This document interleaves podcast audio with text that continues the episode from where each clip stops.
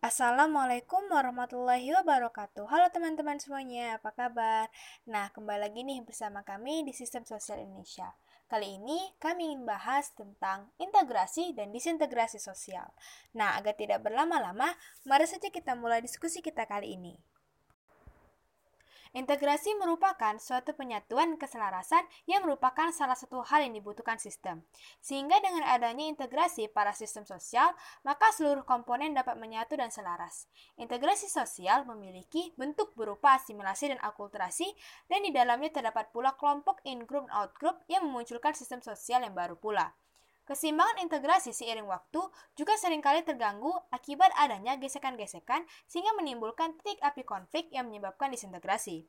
Menurut struktur fungsional yang menekankan kepada integrasi, konflik semacam itu sangat kecil kemungkinannya terjadi. Berbeda pula dengan paham konflik yang menekankan pada integrasi yang bukan dari keseimbangan, tetapi ketika terjadinya konflik, gesekan dan penekanan dalam struktur masyarakat sehingga in-group dan out-group yang terpecah atau disintegrasi sebelumnya dapat terintegrasi atas dasar disintegrasi tersebut.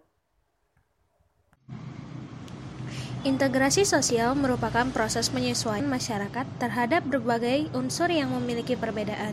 Perubahan sosial mengarahkan untuk bersatu agar dapat mencapai tujuan hidup, sedangkan disintegrasi sosial merupakan perpecahan dalam suatu masyarakat karena pola pikir yang berbeda. Biasanya terjadi pada masyarakat heterogen, konflik merupakan salah satu akibatnya.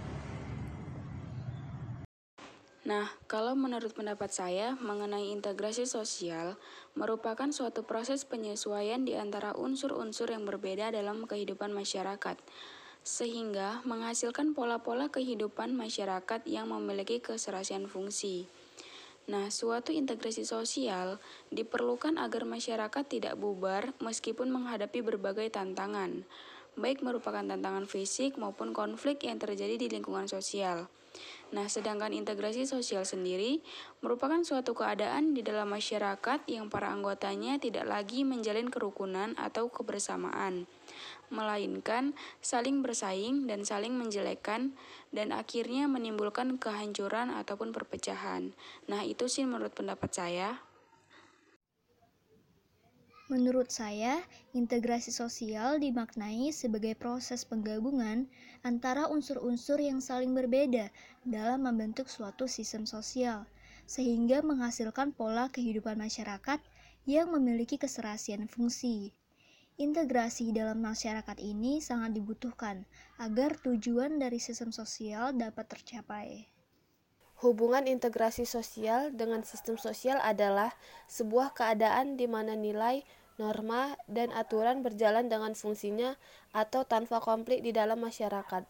Integrasi dalam masyarakat sangat dibutuhkan supaya cita-cita bersama tercapai, yaitu tujuan dari sistem sosialnya.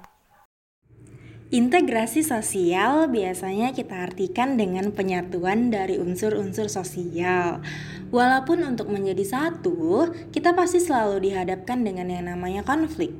Nah, jika dihubungkan dengan sistem sosial, maka untuk membentuk suatu sistem sosial haruslah ada integrasi di dalamnya, sehingga kita dapat mencapai tujuan bersama. Nah, jika kita selalu mewujudkan integrasi dalam struktur sosial, insya Allah tidak akan terjadi yang namanya disintegrasi.